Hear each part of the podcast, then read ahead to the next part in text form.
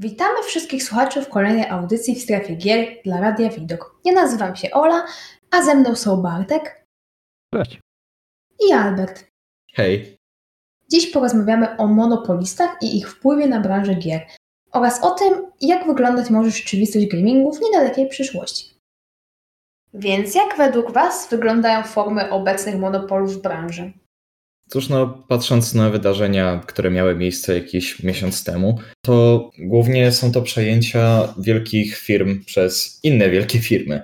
No, ostatnio mieliśmy przykład, kiedy to Microsoft wykupił Activision Blizzard. No i był to największy zakup w branży gier. Wcześniejszy też należał do Microsoftu i to też nie było specjalnie dawno temu. W poprzednim roku, kiedy to kupili Bethesdę za bodajże 8 miliardów a Activision za 70. Jest to, no, jakby nie patrzeć, duża różnica, która dla studia może zaprofitować, dla graczy, cóż, no, o tym będziemy dzisiaj rozmawiać, tak? Ale myślę, że jedną z głównych form jest właśnie przejmowanie studiów, coraz to większych i coraz to więcej.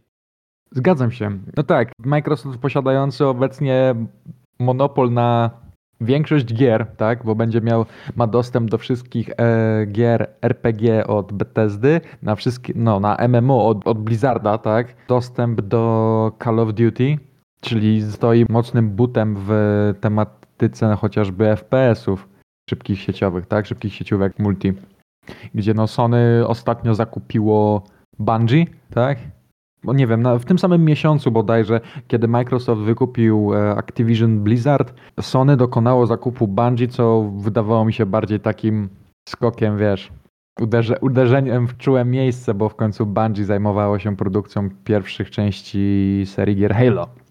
No to było ciekawe, ale jakby trudno mi uwierzyć, że taki deal został domknięty tak szybko. To wątpię, żeby to była reakcja. Może nieco to przyspieszyło, ale. Raczej po prostu przyspieszyło tak, to nie wątpię, żeby to była reakcja jakakolwiek, bo to jest, no, byłoby bez sensu. Wiesz, Microsoft wykupujący lidera MMORPG na zachodnim rynku, Sony kupujący obecnie prowadzących jedynie Destiny, Bungie, nie? No to to jest pewnie co innego. Ale no, korporacje, które mają monopol na dosłownie rozrywkę. I to już nie, nie, tylko w filmach jak Disney, nie jak Nestle na jedzenie czy wodę, tylko Microsoft posiadający prawa i do wszystkich powoli gier. Tutaj przywołałeś Disneya i to jest ciekawe, bo aż trudno uwierzyć, że tak duża korporacja nie ma obecnie jakieś studio pod sobą, jedynie udziela licencji. Wiadomo, było to na przykład z Kingdom Hearts, chyba od Capcomu, ale nie jestem pewien. No i oczywiście Star Warsy od EA. E no ta współpraca trwa już jakiś czas. Tak, ale sytuacja z wykupieniem LucasArts przez Disneya to jest rzecz z zeszłej dekady, która strasznie zabolała w ogóle cały rynek gier o tematyce Gwiezdnych Wojen. Ilość tytułów publikowanych przed zakupem LucasArts, a po strasznie został uszczuplony. Tak, teraz mamy dwa Battlefronty nowe. Jeden, no jak wyszedł, tak wyszedł. Drugi miał na samym początku ogromną kontrowersję ale jednak ten Jedi e, Fallen Order, który wyszedł dość niedawno, jest naprawdę dobrą grą, jeżeli chodzi o siedzenie w tematyce Gwiezdnych Wojen, bo nie dość, że nie jest to znikąd, tak? Wszystko ma uzasadnienie fabularne, wszystko wiąże pewne wątki zarówno z prequeli, jak i dąży do oryginalnej trylogii. Jest to fajnie napisany protagonista, fajne, naprawdę fajna gra w tematyce Gwiezdnych Wojen. Jeżeli dobrze pamiętam z tytułów właśnie, które no powiedzmy były, były od LucasArts, no to nadchodzące Lego Gwiezdne Wojny, Wiem, to jest stary człowiek, który nie może, ale słuchaj, Lego Gwiezdne Wojny remaster. Zobacz, Lego. To wystarczy. Tak, Lego. Dobra, Lego, bo Duńczycy, super, fajnie, ale Gwiezdne Wojny. Obecnie to jest, jeżeli mnie pamięć nie myli, to będzie najważniejsza premiera w nowej dekadzie. Pierwsza istotna premiera e, gier z e, uniwersum Gwiezdnych Wojen. Ej no. no bo w poprzedniej mieliśmy po 2010 no, kilka gier. Zakończył już Fallen Order, co nie? I od tego czasu nic nowego. Tak, zakończył Fallen Order, no i jeszcze Squadronsy były. Ale Squadronsy wyszły troszeczkę wcześniej od e, Fallen Ordera. Tak, także no ta dekada jeszcze nie ma gry z Gwiezdnymi Wojnami. Chyba, że coś pomniejszego, ale też nie kojarzę. Mm, ciężko. No ale tak czy inaczej, y, no widzimy, że to jest ogromna marka, którą posiada Disney, ale i tak udziela jej bardziej licencję na nią studiu, które nie jest ich, jest po prostu EA, tak? No EA i DICE, e, nie, przepraszam, Respawn zajął się Fallen Orderem.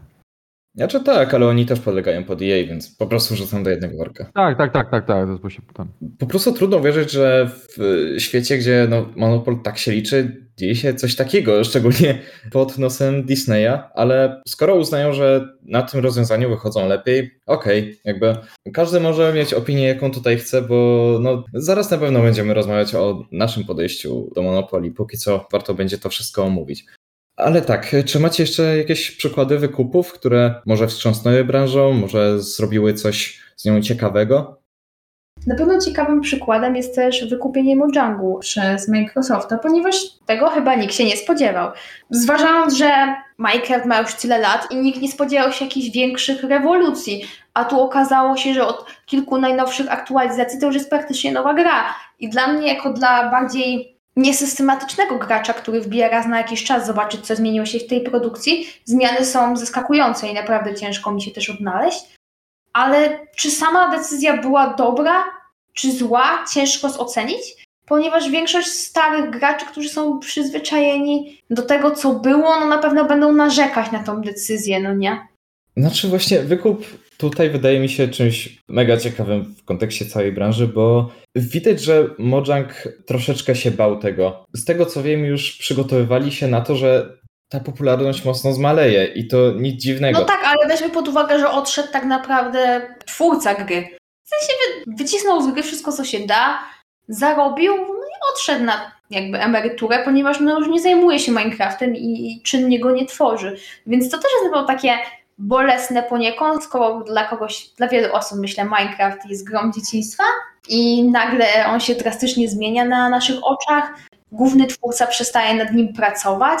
Myślę, że taka zmiana jest bardzo drastyczna, ale ten krok na pewno był odważny, myślę. Bo to nie jest tak prosto rozstać się ze swoim dzieckiem, że tak powiem, bo na pewno dla Nocza była to jednak ważna rzecz w jego życiu Minecraft, nie? Ale ciężko ocenić tę decyzję jako dobrą lub złą.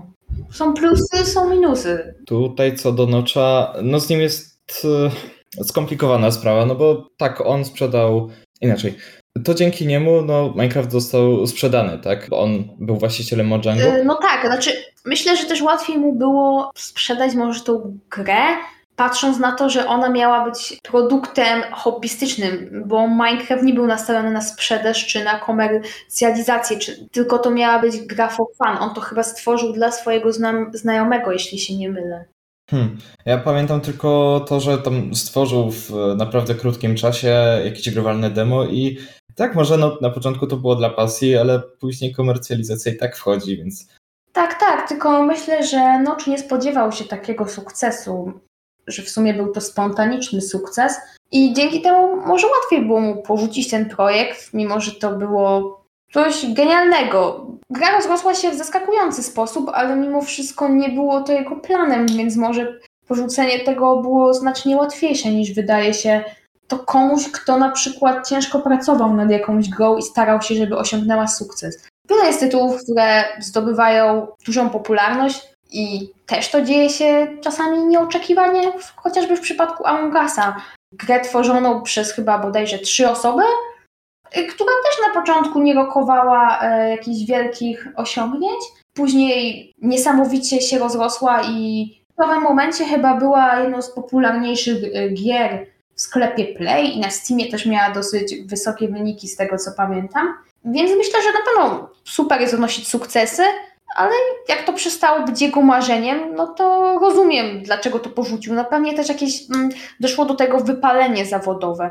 No ta decyzja, wiadomo, niosła ryzyko, miała sporo minusów i plusów, ale chyba warto robić to, co się czuje i już porzucić jakiś projekt, niż na siłę go ciągnąć, bo wiadomo, że zmiany są potrzebne, także dla gry, bo gdyby Notch dalej na siłę e, robił Minecrafta, koordynował i zarządzał po prostu nowymi aktualizacjami i tak dalej, to Minecraft mógłby zatrzymać się w miejscu. I przez to dużo graczy też by odeszło, bo okej, okay, starzy gracze na pewno będą narzekać na tak drastyczne zmiany, jakie zaszły w najnowszych wersjach, ale mimo wszystko będzie to też przyciągało znowu młodszych odbiorców i tak dalej, więc ta decyzja była ryzykowna, jak wiadomo, ale nie wiadomo do końca, jakie byłyby konsekwencje, gdyby Microsoft nie wykupił tego Minecrafta, czy nie byłby to wtedy. Czy po prostu Minecraft więcej zyskał dzięki tej decyzji?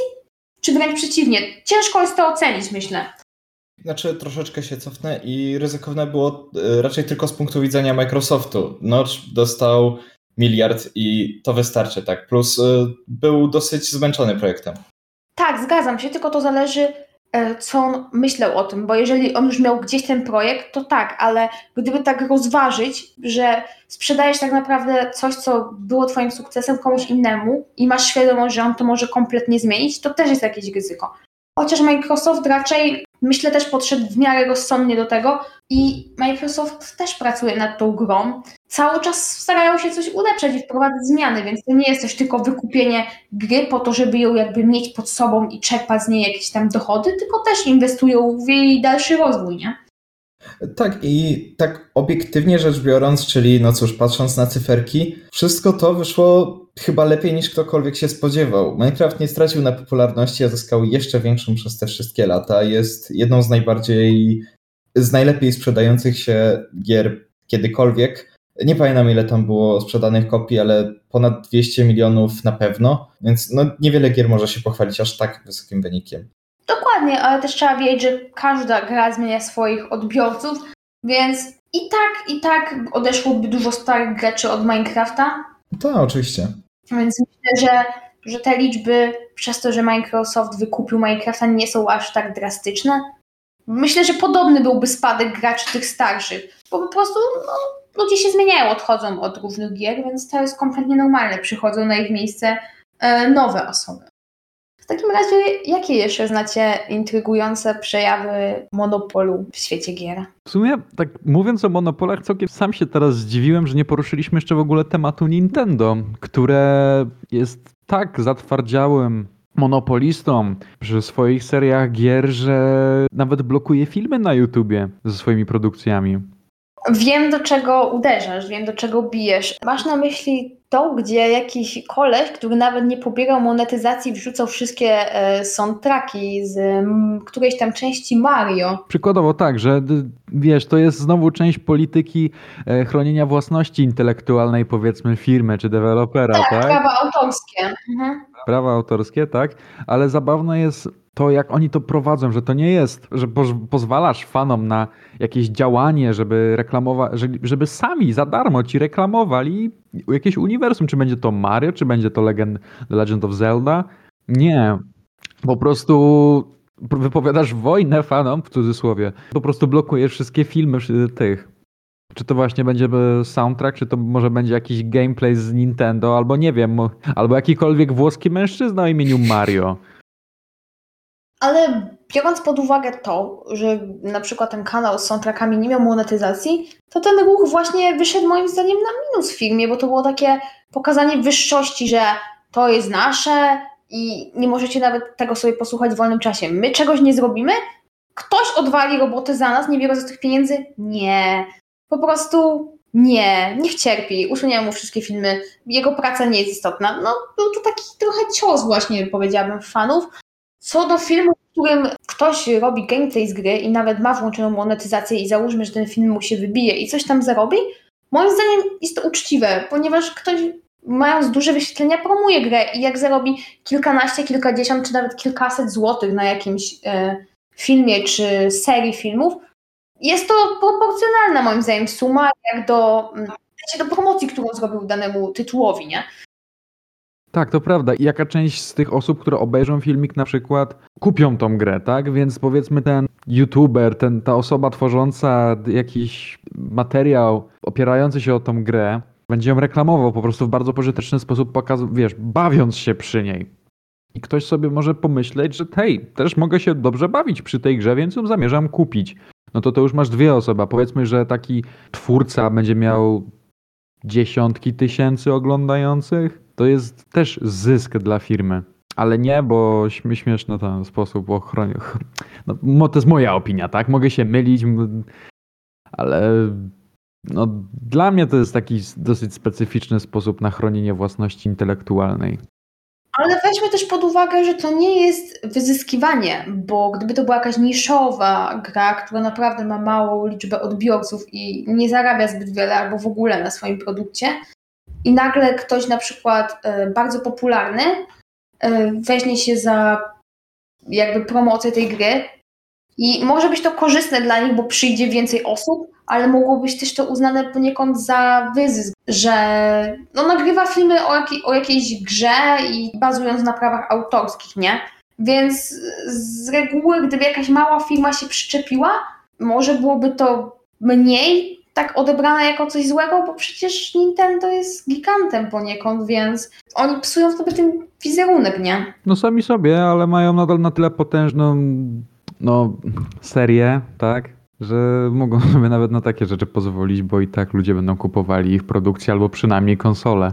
Pośrednio tutaj wrócę do tej muzyki, ale to tylko w mojej opinii. To z tą muzyką może mieli rację, jakby to jest pełnoprawny produkt i ktoś, kto wrzuca na YouTube taki filmik, no nie robi nic od siebie, po prostu wrzuca to. Ale nie... on nie dostaje też, trzeba wziąć pod uwagę to, że on nic z tego nie dostawał, z tego co było wiadome, więc oprócz tego, że dostał trochę atencji, ale to nie była atencja do niego skierowana tak do końca, to było tylko pochwalenie go za pracę, czyli hej, dzięki, że wrzuciłeś ten kawałek na YouTube, ponieważ bardzo lubię go słuchać. To było coś w tym stylu, a to nie było wow, skomponowałeś świetną muzykę. Tym bardziej, że on z tego nie zarabiał, więc moim zdaniem tutaj jakby opowiadam się po jego stronie z informacji, które mam dane, bardziej trzymam jego stronę. Inaczej. Najlepszym rozwiązaniem według mnie byłoby takie, gdyby Nintendo samo zaczęło wrzucać tą muzykę. Nic im to nie szkodzi. Ucieszyliby tym fanów, plus proszę was, monetyzacja. Oni mają do tego prawa, więc wszystko leci na ich konto. No tak, i oni by zarobili na tak. tym. I, a czasu to wcale by wiele nie zajęło, patrząc na to, że oni mają te pliki. Bardziej problem jest z tym, że fanowskie, choćby covery e, utworów muzycznych pojawiających się w grach, czy fanowskie gry są wcinane. Przy czym tutaj zobaczmy na, ten drugi biegun, który może jest nieco zapomniany, czyli Sonic, gdzie e, twórcy z graczami potrafią współpracować i tak powstała jedna z najlepszych odsłon, czyli Sonic Mania te 5 lat temu. Znaczy, y, mogliby to może załatwić w jakiś inny sposób, typu, że wrzucają sami i wtedy po prostu usuwają jemu, mówiąc dziękujemy, że za, na przykład dziękujemy, że w tym czasie udostępniały nasze utwory, ale zdecydowaliśmy się robić to sami, więc teraz po prostu usuwamy ci je, ponieważ takie są prawa autorskie. Może to byłoby lepiej odebrane, gdyby było jakieś oświadczenia? Tak by potrafiła firma z dobrym PR-em, ale no, mi się wydaje, że oni za bardzo nie potrafią. No tak, ale myślę, że inwestowanie w PR kiedy jest się monopolistą, kiedy jest się kimś, kto zarabia naprawdę ogromne pieniądze, to jest ważna rzecz. I nie wiem, czy jest sens po prostu oszczędzać na czymś takim, bo dzięki temu można sobie zyskać wielu nowych klientów. Więc inwestowanie w PR też jest poniekąd inwestowaniem w produkt, więc nie rozumiem decyzji. No chyba, że ktoś twierdzi, że sam idealnie zarządza swoją firmą i nie chce, żeby ktoś mu mówił, co ma robić. To już inna kwestia. A, no tutaj mowa o korporacji, tak. Plus, no zobaczmy, że mamy jednak takie dwie strony, gdzie teraz ogólnie powiedzmy, że hejtuje się, ale bardzo uzasadnienie Take-Two, które też szasta pozwami jak Nintendo, a mamy po drugiej stronie właśnie taką Segę, czy jak najbardziej Microsoft, który od kilku lat robi udany strzał za udanym strzałem i mimo, że każdy jest świadomy tego, że tak to jest monopolista, od którego może naprawdę wiele zależeć, to potrafili to przeprowadzić tak, żeby ludzie byli za nimi. Nie dość, że robią niezłą konkurencję cenową swoim Game Passem, to jakby starają się dawać chyba wolność twórcom, przynajmniej z tego co wygląda, bo te gry, które są wydawane, są bardzo różnorodne, są ze wszystkich półek cenowych i raczej nie, nie wydaje mi się, że były jakieś większe wtopy, jeśli chodzi o studia, które podlegają pod Microsoft. Ale tak, no zboczyłem z tematu Nintendo, ale no możemy zobaczyć tutaj, jak PR mocno oddziałowuje i Xbox, a raczej cały Microsoft, y, jeśli chodzi o tą sferę gamingu, mocno rośnie w oczach ludzi finansowo jestem pewien, że ten Game Pass, czy ogólnie polityka, jaką obrali, będzie naprawdę lukratywna. Zdecydowanie, bo pa patrząc na, na to, ile te, te wszystkie gry mogą kosztować razem, a ile sama subskrypcja, to każdy, kto umie policzyć sobie pieniądze w portfelu, będzie wiedział, że opłaca mu się powiedzmy bardziej ta subskrypcja, ta gra jako usługa, niż kupowanie wszystkich gier tylko po to, żeby może się nawet na nich przejechać negatywnie?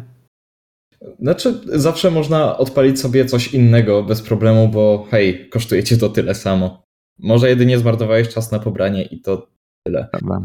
Mm, Tak, ale jeszcze jeśli chodzi o Nintendo, po prostu oni mają problem z e, właściwym udostępnieniem treści. Tak, wspomniałem tutaj o muzyce, ale tu nie chodzi tylko o to, bo gry też. Jak na przykład wydali te trzy gry z Mario, tam wśród nich było na pewno Galaxy, no czyli jedna z takich najbardziej rozpoznawalnych odsłon, no to była tylko czasowa dostępność w pudełkach i nie wiem, czy później wznowili to, czy nie, no ale było to naprawdę dziwne posunięcie. Jakby ktoś specjalnie przygotował port, nie pamiętam czy już remaster, czy nie, zakładam, że no, musieli coś poprawić i dajesz tylko ograniczonej liczby osób, a możesz to wstawić na eShopa, gdzie każdy zawsze będzie mógł to pobrać i wątpię, że tam jakiekolwiek były problemy z prawami autorskimi, bo wszystko Nintendo jest Nintendo.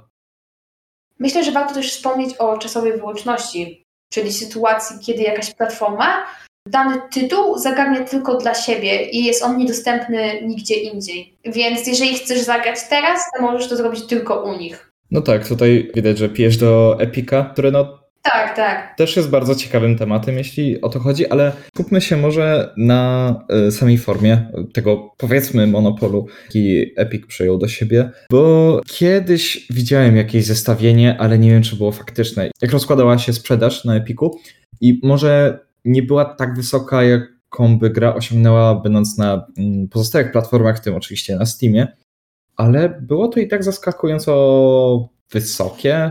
Tam pamiętam, że to były jakieś Borderlandsy trójka i nie było najgorzej. Plus pamiętajmy, że 2K dostało pieniądze za tą czasową ekskluzywność, tak? Więc dla twórców rozwiązanie z y, tym, no z tą czasową wyłącznością może być naprawdę ciekawe i hej, gry nie będzie przez pół roku, rok, a tu naprawdę wspomoże to studio. Tak, ale wiesz, jaki jest sens we wrzucaniu ekskluzywnie na jedną platformę, gdzie może po prostu puścić je na wszystkie i każdy może sobie wziąć powiedzmy tam, gdzie mu wygodniej. Tak, tak, jakby to totalnie rozumiem. To, to, jest, to jest właśnie ten bezsens, jak dla mnie, tej ekskluzywności platform, gdzie gra, która poprzednio wychodziła na wszystkie inne platformy w dniu premiery, od, od dnia zero, wiesz, właśnie jak na przykładzie Borderlandsów, no to wcześniej mieliśmy je na dwójce, e, Borderlands dwójka na przykład na Steamie. Właśnie trójka potem pojawia się ekskluzywnie na innej, je- jeszcze w ogóle innej. Ja bym zrozumiał, jakby wskakiwała tam, gdzie poprzednio. No to jeszcze co innego, tak? Powiedzmy, miałoby to jakieś te, te, te pół kroku sensu więcej niż y, wskakiwanie na zupełnie inną platformę, która ma mieszaną opinię wśród graczy. Znaczy, przykład jest super, tak, tu się zgadzam. Może powiedziałem, że wspomagają twórców, ale mamy też tutaj graczy i im się może to nie podobać z różnych względów. Jeszcze do niedawna wymieniłbym, że wiele funkcji brakowało Epicowi. Nadal brakuje, ale nie wiem, choćby, choćby te achievementy wprowadzili, to mało. Znaczy, tak naprawdę, jakby to ująć, to Epic jest czymś w rodzaju sklepu, a nie w Tak. rodzaju platformy, ponieważ jest tam zbyt mało. Jest to sklep z funkcjami platformy, a nie platforma sama w sobie. Tak jest zresztą przedstawiana przez wiele osób, bo poza tym, że można wejść na listę znajomych i napisać do kogoś, no, albo zaprosić kogoś do gry, no to są takie podstawowe funkcje, żeby po prostu gra była bardziej komfortowa, a nie ma tam właśnie osiągnięć, nie ma jakichś takich graficznych bajerów, jak chociażby tła na Steam, czy jakieś kupowanie emotikonek, czy w ogóle cały rynek, czy forum dyskusyjne, dzielenie się zrzutami ekranu z gry, pisanie komentarzy, publikowanie poradników. Jest po prostu to bardzo okrojone, ale niektórym może to odpowiadać taki po prostu sklep. Tym bardziej, że poprzez ich politykę rozdawnictwa przyciągnęli uwagę wielu klientów i tak samo ich kupony zniżkowe są bardzo opłacalne i mnóstwo osób kupuje grę, gdy jest na nią przecena i jeszcze wykorzystuje do tego kupon, więc w ogóle jest szansa, by upolować tam po prostu grę tanim kosztem i dużo osób przyciągnęła ta platforma właśnie poprzez swoje działania, tylko właśnie na pewno ich próba bycia monopolistą co do niektórych tytułów lub ta czasowa wyłączność odstrasza. Więc część klientów przyciągną do siebie, jednocześnie drugą część odepchną. To już zależy, jakie ktoś ma priorytety. Czy ktoś właśnie jest przeciwny monopolom, to wtedy będzie stronił od Epika, czy ktoś po prostu cieszy się, bo dostaje darmowe gry i dobre przeceny, więc zostaje. Ale zawsze jest coś kosztem czegoś, więc trzeba po prostu sobie przemyśleć, co jest dla nas ważniejsze, czy polityka firmy, czy nasze własne dobro, nasz komfort grania. Znaczy tak tutaj dobrze e, wspomniałaś, że jest bardziej sklepem i Epic widać, że pozuje na bardziej taki sklep premium, gdzie to oni sami odsiewają te tytuły, które chcą mieć w swojej bibliotece, bo no jednak kiedy gracz sobie wejdzie na ten sklep Steama i troszeczkę tam pokopie, to zakopie się tak, że nie będzie wiedział, gdzie dokładnie jest. Ten sklep Epica jest bardzo przejrzysty, ale też to nie jest dla każdego, bo cała reszta funkcji nie istnieje zwyczajnie jak się chce zagrać jakąś gierkę single player i niepotrzebna jest w ogóle interakcja z innymi użytkownikami, to Epic jest idealnym do tego miejscem. Ale jak jest ktoś, dla którego cenne jest też poznawanie nowych osób, wymienianie się opiniami, publikowanie recenzji, dzielenie się po prostu swoimi przeżyciami z gry i jest zainteresowany po prostu komunikacją z innymi graczami, to raczej na Epiku nie będzie się dobrze czuł. Będzie dla niego to zbyt ograniczona platforma, chociaż oni też tam planują, z tego co wiem, by było tam więcej funkcji platformy, a nie, żeby był to tylko sklep. No możliwe, że zobaczyli, że e, wprowadzenie tych funkcji bardziej im się opłaci. Tak robią póki co bardzo małe kroczki, na przykład z tymi achievementami, które nadal nie są prowadzone idealnie. Ale oczywiście no, tutaj musiał się pojawić też temat Steama. I Mówiliśmy o Epiku w kontekście monopolisty, ale no, chyba tylko po części, no bo tak, ma te ekskluzywy, każda platforma powiedzmy ma swoje ekskluzywy. Nie mówię o PC-towych, e, chodzi mi też o konsole, no bo GOG e, chyba nie ma żadnego ekskluzywa na przykład. GOG też jest taki bardziej na przykład niszowy niż Steam. Nie każdy zna tą platformę, więc jest niszowy, ale jednak jego polityka nadawanie ci egzeku faktycznie Gogu tutaj akurat muszę powiedzieć, że jestem fanem jeszcze tego starego kupujesz grę, dostajesz grę, jesteś jego i właścicielem, a nie dostajesz tego jako usługę, jako subskrypcję na czas nieokreślony, tylko dosłownie dostajesz egzeka, którego możesz sobie wgrać na płytę albo dać, wiesz, rzucić komuś, żeby sobie też pobrał się po prostu podzielić z tym grą. To jest ta magia Goga. To zależy, czy ktoś po prostu jest fanem kupowania w wirtualnych sklepach i posiadania gier jako ikonek na pulpicie, czy woli kupić sobie fizyczny nośnik danej gry. Więc GOG jest jakby trochę tak pośrodku dla niezdecydowanych. Można chyba tak to ująć. Znaczy, no ma tą swoją określoną politykę, ale tutaj w naszym kontekście nie ma żadnych ekskluzywów. Można by powiedzieć, że jest monopolistą na rynku platform bez zabezpieczeń, bo chyba nie ma innej takiej. Wszędzie są DRM-y, Denuvo i tak dalej. Chociaż no, były pomniejsze afery, ale już chyba szybko zostały rozwiązane. Ale tu trzeba mieć świadomość właśnie, że jeżeli nie kupuje się fizycznych nośników, czy jeżeli nie korzysta się z platform e, typu GOG, tylko pobiera się już Steama czy Epika chociażby, to trzeba mieć świadomość, że ta polityka już jest zupełnie inna. I trzeba mieć świadomość, że wybierając jakąś platformę, albo będziemy korzystać tylko z niej, albo będziemy musieli posiadać tych platform 10, bo tak naprawdę każdy teraz dąży do tego, żeby mieć swoją platformę. I przez to Steam też zaczął troszeczkę spadać z rowerka, bo już zaczęła mu się wyrabiać konkurencja w postaci Epika chociażby. Sporo osób na początku było to może zabawne, żarty i tak dalej, memy z Epika i z jego rozdawnictwa gier, ale wbrew pozorom Steam stracił trochę klientów po tym, gdy Epic zaczął rozwijać swój sklep, czy tam swoją platformę, jak zwał, tak zwał. Bo sporo osób przyciągnęły i darmowe gry, i te okazyjne ceny gier. Więc wiadomo, że każda platforma będzie walczyła o to, by, by posiadać jak najwięcej użytkowników i poniekąd przez to robi się monopol, bo jedna platforma jest bardzo nastawiona na to, druga też i po prostu biją się o klientów. A myślę, że dobrze jest mieć wybór i myślę, że gdy platformy nie rywalizują w taki chory sposób, to wtedy rynek y, jest bardziej przyjazny dla gracza. Gdy po prostu rywalizacja między platformami jest zdrowa, a nie jest to takie dążenie do e, totalnego monopolu, że tylko moja platforma najlepiej niech zostanie na rynku.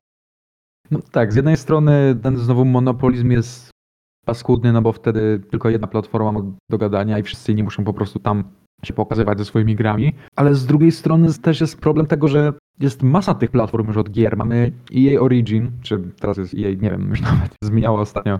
Jest Uplay, jest GOG, jest Epic, jest Steam, E, Rockstar Launcher, tak, jeszcze z Battle.net. Przypominam, że Bethesda.net, e, nie wiem, powiedzmy, ugłasza upad upadłość.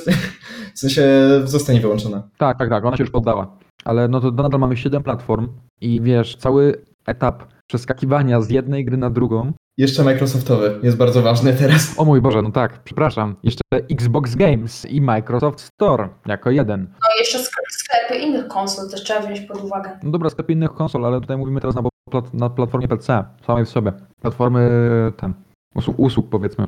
Ale przecież jeszcze Netflix chciał wejść też w świat gier i też chciał zrobić z tego platformy do grania i jakieś tam gry też ma mieć posiadać. Znaczy już ma, na komórkach da się je bez problemu odpalić, tylko no trudno je teraz tak traktować. Może poczekajmy na to, aż wydadzą pierwszego AAA, o ile w ogóle się to wydarzy i nie zatrzymają się na takich mobilnych. Tak, tak, tak, tak. Tak, ale trzeba też wziąć pod uwagę, że, że jeżeli Netflix zainwestuje w to, to może zrobić jakąś rewolucję na rynku wśród innych monopolistów. Znowu fajna jest różnorodność na rynku platform, ale znowu to jest masa platform, które znowu trzeba pobierać i nie wiem, ta miniaturowa powiedzmy nieprzyjemność w przelogowywaniu się ciągłym. Dlatego fajnie jest, jak platformy się łączą ze sobą. Przecież Origin się połączył ze Steamem w przypadku chociażby Simsów, co też było nie do pomyślenia, że taka kolaboracja powstanie w ogóle. Znaczy tutaj nie byłbym sobą, gdybym nie powiedział, że GOG 2.0 to jest dla mnie objawienie i no, każdemu mogę polecić, mimo że mi za to nie płacą. Bo łączy w sobie większość najpopularniejszych platform i można sobie odpalić wszystko z poziomu GOGa wystarczy raz się zalogować i mieć nadzieję, że kolejny update nie wyloguje, ale to nadal jest o wiele krótszy proces. Zdecydowanie. Tak, ale na przykład Rockstar też jest połączony ze Steamem, czy chociażby Uplay. Więc tutaj Steam robi też odnośniki do innych platform. Wiadomo, że nie do wszystkich, ale do, do większości ważniejszych y, platform robi odnośniki, więc jest to też wygodne poniekąd, choć i tak czasami trzeba się jeszcze raz zalogować, bo wyloguje po prostu. Tak, no często jest tak, że yy, nie dość, że odpalasz grę ze Steama, no to załóżmy, że to jest GTA, to musi się jeszcze przez Rockstar Launcher. Nie, nie mam na Steamie, więc yy, mogę gadać głupoty, ale na przykład z niektórymi grami z Uplay. Tak. Czy przepraszam, Ubisoft Connect. Tak, Ubisoft Connect, tak, poprawnie, ale też tak przed chwilą popełniłam ten błąd. Ale tak samo do niektórych gier trzeba się logować jakby jeszcze w grze, że zakładać konto, więc to też już jest yy, katorga że albo na przykład logujemy się tylko na Steamie i już możemy grać w grę, albo musimy się zalogować na Steamie i na kolejnej platformie, albo na Steamie czy na jakiejś innej platformie i jeszcze w grze, więc to też już jest naprawdę masa haseł, masa kont, masa emaili i tak dalej. Bywa to czasami problematyczne, żeby to wszystko zorganizować. To już zależy, co, co kto woli, bo większość osób powie, że nie, on monopolizuje, ale jak przyjdzie przelogowywanie się między pięcioma platformami, to też ktoś będzie zirytowany. Nie oszukujmy się, no, ludzie lubią narzekać. Jedna ze starszych formuł, które się używa w branży, czyli tam, gdzie twórcy jak najbardziej walczą między sobą, kiedy jest mocna konkurencja, to na tym gracz najbardziej korzysta. No, może poza tą małą niewygodą, że musi się przelogowywać, tak? Gorzej już jest z wyborem konsol, bo tutaj wchodzi aspekt mocno finansowy i no to jest poważna decyzja. To zależy, bo też są osoby, które łączą granie na PC z graniem na konsoli, ale to już naprawdę trzeba mieć dużo czasu i cierpliwości, tak mi się wydaje, żeby łączyć te dwa światy. Ale są też osoby, które wybierają tylko jedną opcję, albo granie na konsoli, albo granie na PC. I ogółem trzeba dużo, wbrew pozorom, dokonywać wyborów. Jaki sprzęt, yy, właśnie czy konsola, czy PC, i już trzeba się zdecydować, na jakiej platformie chcemy najwięcej grać no bo nie oszukujmy się, każdy ma jakąś taką swoją komfort platformę, na której spędza najwięcej czasu i ma tam najwięcej gier. No tak, no cóż, konsole bardzo się różnią od tego, co mamy na PC-tach, bo jednak nie mamy tam konkurencji w sklepach. Ceny są takie, jakie ustali Hmm. No ciekawe, czy to Sony ustala? Pewnie jest to na zasadzie jakiegoś dogadania się między twórcą a Sony, tak? Hmm, jeśli mówimy o PlayStation e, Store. No Xbox ma to chyba połączone w niektórych grach, że jest to Xbox Play Anywhere.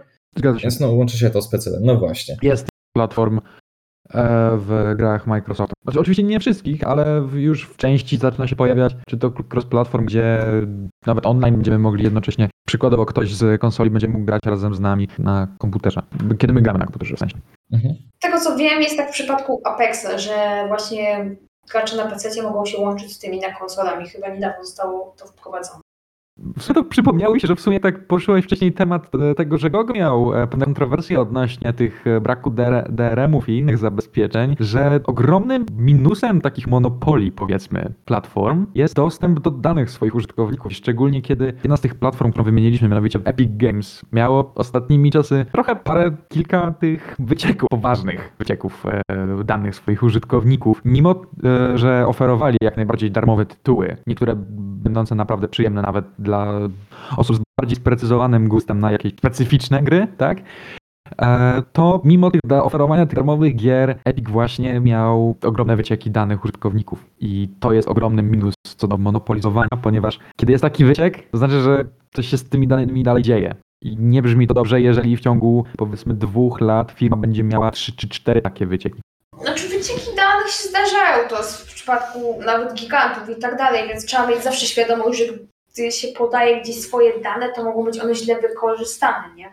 Ale na przykład gdyby wyciek był na takiej platformie jak Steam, to na pewno byłoby wielkie oburzenie, ponieważ tam się podaje bardzo wrażliwe dane, e, jak chociażby dokonuje się płatności przecież przez kartę czy coś w tym stylu, y, podaje się swój adres rozliczeniowy i tak dalej, więc na pewno wycieki danych czy jakieś w ogóle podawanie ich dalej, nawet gdy jest to w jakiś sposób zaznaczone w regulaminie, no nie jest do końca fair. Powinno być to wszystko wyraźnie napisane bez żadnych e, dopisków małym druczkiem i powinno po prostu to jasno napisane, jak wygląda dokładnie polityka bez żadnych niedomówień, ale trzeba mieć świadomość, że wycieki w każdej chwili mogą, mogą mieć miejsce. Trudno jeszcze czuć się tutaj bezpiecznie, nie tylko ze względu choćby na te same karty, bo są nasze dane osobowe, o których wspomniałeś, Bartek. I mamy przykład e, od Riotu, gdzie anti-cheat do Valoranta działa w tle, nawet jeśli gra nie jest odpalona, nawet jeśli ten sam Riot Client, który, no dobra, już nie jest de facto platformą, przynajmniej tak mi się wydaje, bo trudno mi powiedzieć, jaka jest dokładna definicja. To jest launcher bardziej po prostu. No, bardziej launcher, racja. No to oprogramowanie związane z grą, które działa poza i przeszukuje komputer w poszukiwaniu jakichś cheatów. Nie możemy być pewni do tego, czy tylko szuka cheatów, tak? Temat był już wałkowany, ale...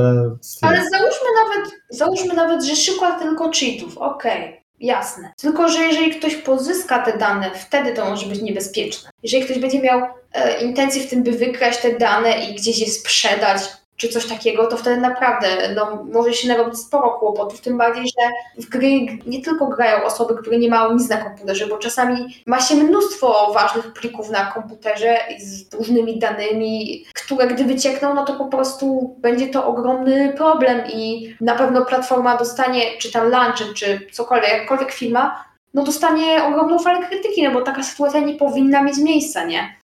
Powinni zbierać tylko te dane, które są im potrzebne, bo jeżeli oni biorą dodatkowe dane, okej, okay, no, no na pewno to poprawia ich poniekąd y, marketing, bo wiedzą w jakie, na przykład o, ktoś gra w Valoranta, więc oni zakładają, że skoro lubi tą grę, to mogą na przykład mu polecić coś swojego, gdy wypuszczą nowy produkt, mogą założyć, że automatycznie mu się spodoba, no bo na przykład jeżeli będzie podobny, załóżmy, okej, okay, to pomaga im na pewno się rozwijać, pobieranie danych, ale gdy pobierają dane, które im nie są potrzebne, to dla mnie to już jest trochę nadużycie, bo oni na tym nie korzystają, a jeszcze te dane mogą zostać przechwycone i wykorzystane w zły sposób przez jakiekolwiek organizacje nawet niezwiązane z światem gier. Tak, no to jest spore nadużycie i właśnie zwróciłaś uwagę na to, czego się jeszcze nie spodziewałem, że tak, faktycznie ktoś mógłby to ukraść, chociaż dobra, nie wiem jak działa, czy to hakowanie, czy sam ten program, czy mógłby uzyskać dostęp do powiedzmy wrażliwych danych, ale no nie możemy tego wykluczyć, tak? Jako konsumenci nie mamy ogólnie takiej wiedzy, ale to nie napawa nas to poczuciem bezpieczeństwa mimo wszystko. Więc w ramach takiego podsumowania, jak myślicie, jak będzie wyglądać przyszłość branży, zakładając, że monopole jeszcze bardziej się umocnią i stale będą się rozwijać? Tutaj możemy dopatrywać tego, jak może być w przyszłości na podstawie tego, jak mamy teraz. A teraz widzimy, że monopole stanowią już olbrzymią część gamingu. Jakby nazwa monopol trochę zobowiązuje tutaj, ale jak możemy się natknąć na różne grafiki, gdzie mamy zestawienia studiów, pod jakimi wydawcami są obecnie, i tych niezależnych, powiedzmy większych, rozpoznawalnych, a nie zwyczajnych indie, no nie jest zbyt dużo, tak? Często i tak współpracują z tymi większymi firmami, e, choćby na zasadzie wydawnictwa, ale prawdopodobnie za kilka lat wiele z tych studiów też się przyłączy, bo będzie miało o wiele większe możliwości, tak? Twórcy będą mieli w końcu finanse, żeby zrobić jakiś większy projekt niż tylko jakąś pikselówkę. Więc chcąc nie chcąc chyba zmierzamy ku temu, że większość film po prostu będzie podlegać pod te większe i jak będzie to wyglądać dla nas graczy, zależy jak będzie się rozkładać konkurencja. Myślę, że jest to trochę pesymistyczna wizja i wszystko stoi tak naprawdę pod wielkim znakiem zapytania, bo sporo platform może upaść. Nie mówię o tych gigantach, ale o kilku mniejszych. Dzięki temu większe platformy będą mieć mniejszą konkurencję, bo nawet mała platforma może się okazać konkurencyjna, więc nawet upadek mniejszych platform może być e, dla monopolistów cenny. Biorąc pod uwagę, że przykład Netflix próbuje wchodzić w branżę gier, który już jest poniekąd monopolistą, ale w świecie tak naprawdę filmów, to też może namieszać na tym rynku i nie wiadomo też, jakie jeszcze platformy powstaną. I ciekawy jest też dalszy rozwój Epica, jeżeli dalej będzie dążył w stronę tego, by z tego sklepu z funkcjami platformy zrobić pełnoprawną platformę z wieloma funkcjami i z wieloma różnymi przyjaznymi dla gracza opcjami, również może namieszać w rynku. No i tak naprawdę też e, decyzje o wyłączności jakichś produktów. Producenci gier też mają jakiś wpływ na to tak naprawdę, ponieważ to oni tak naprawdę decydują, gdzie chcą, by ich gra była. Wiadomo, że nie każdy będzie chciał grę danego twórcy, ale dajmy na to, że dwie platformy chcą grę, to już mają wybór. Więc wybory producentów też są bardzo kluczowe w budowaniu przyszłego rynku gier. E, no i dodatkowo idący postęp technologiczny. Bo tak naprawdę kilkanaście lat temu nikt sobie nie wyobrażał tego, że gry będą e, dostępne na platformach, więc tak naprawdę nie wiadomo, co nas czeka w przyszłości. Czy platformy może będą potrzebne. Tak samo rozwija się technologia grania w chmurze i to też może być jakaś rewolucyjna droga, jeżeli to się rozwinie w dobrym kierunku, to to też może zmienić na pewno oblicze gamingu w przyszłości. No zależy jak będą powstawać kolejne projekty, bo Stadia obecnie jest tam, gdzie jest, czyli gdzieś na wybrzeżach zapomnienia. Y, tak samo jak stara usługa OnLive, która ma niby wrócić, ale w jakiejś dziwnie pokręconej formie gdzie teraz obecnie najrozsądniejszym wyborem znowu wydaje się propozycja Microsoftu, czyli xCloud, jeśli się nie mylę, gdzie działa całkiem dobrze, można odpalić na telefonie i no cóż, jest tą alternatywą, która nie jest aż tak rozpromowana, co jest aż dziwne i ciekawe zarazem. I może ten cloud gaming wejdzie tak cichaczem, ludzie się do niego zaczną przyzwyczajać i nagle stanie się czymś absolutnie zwykłym.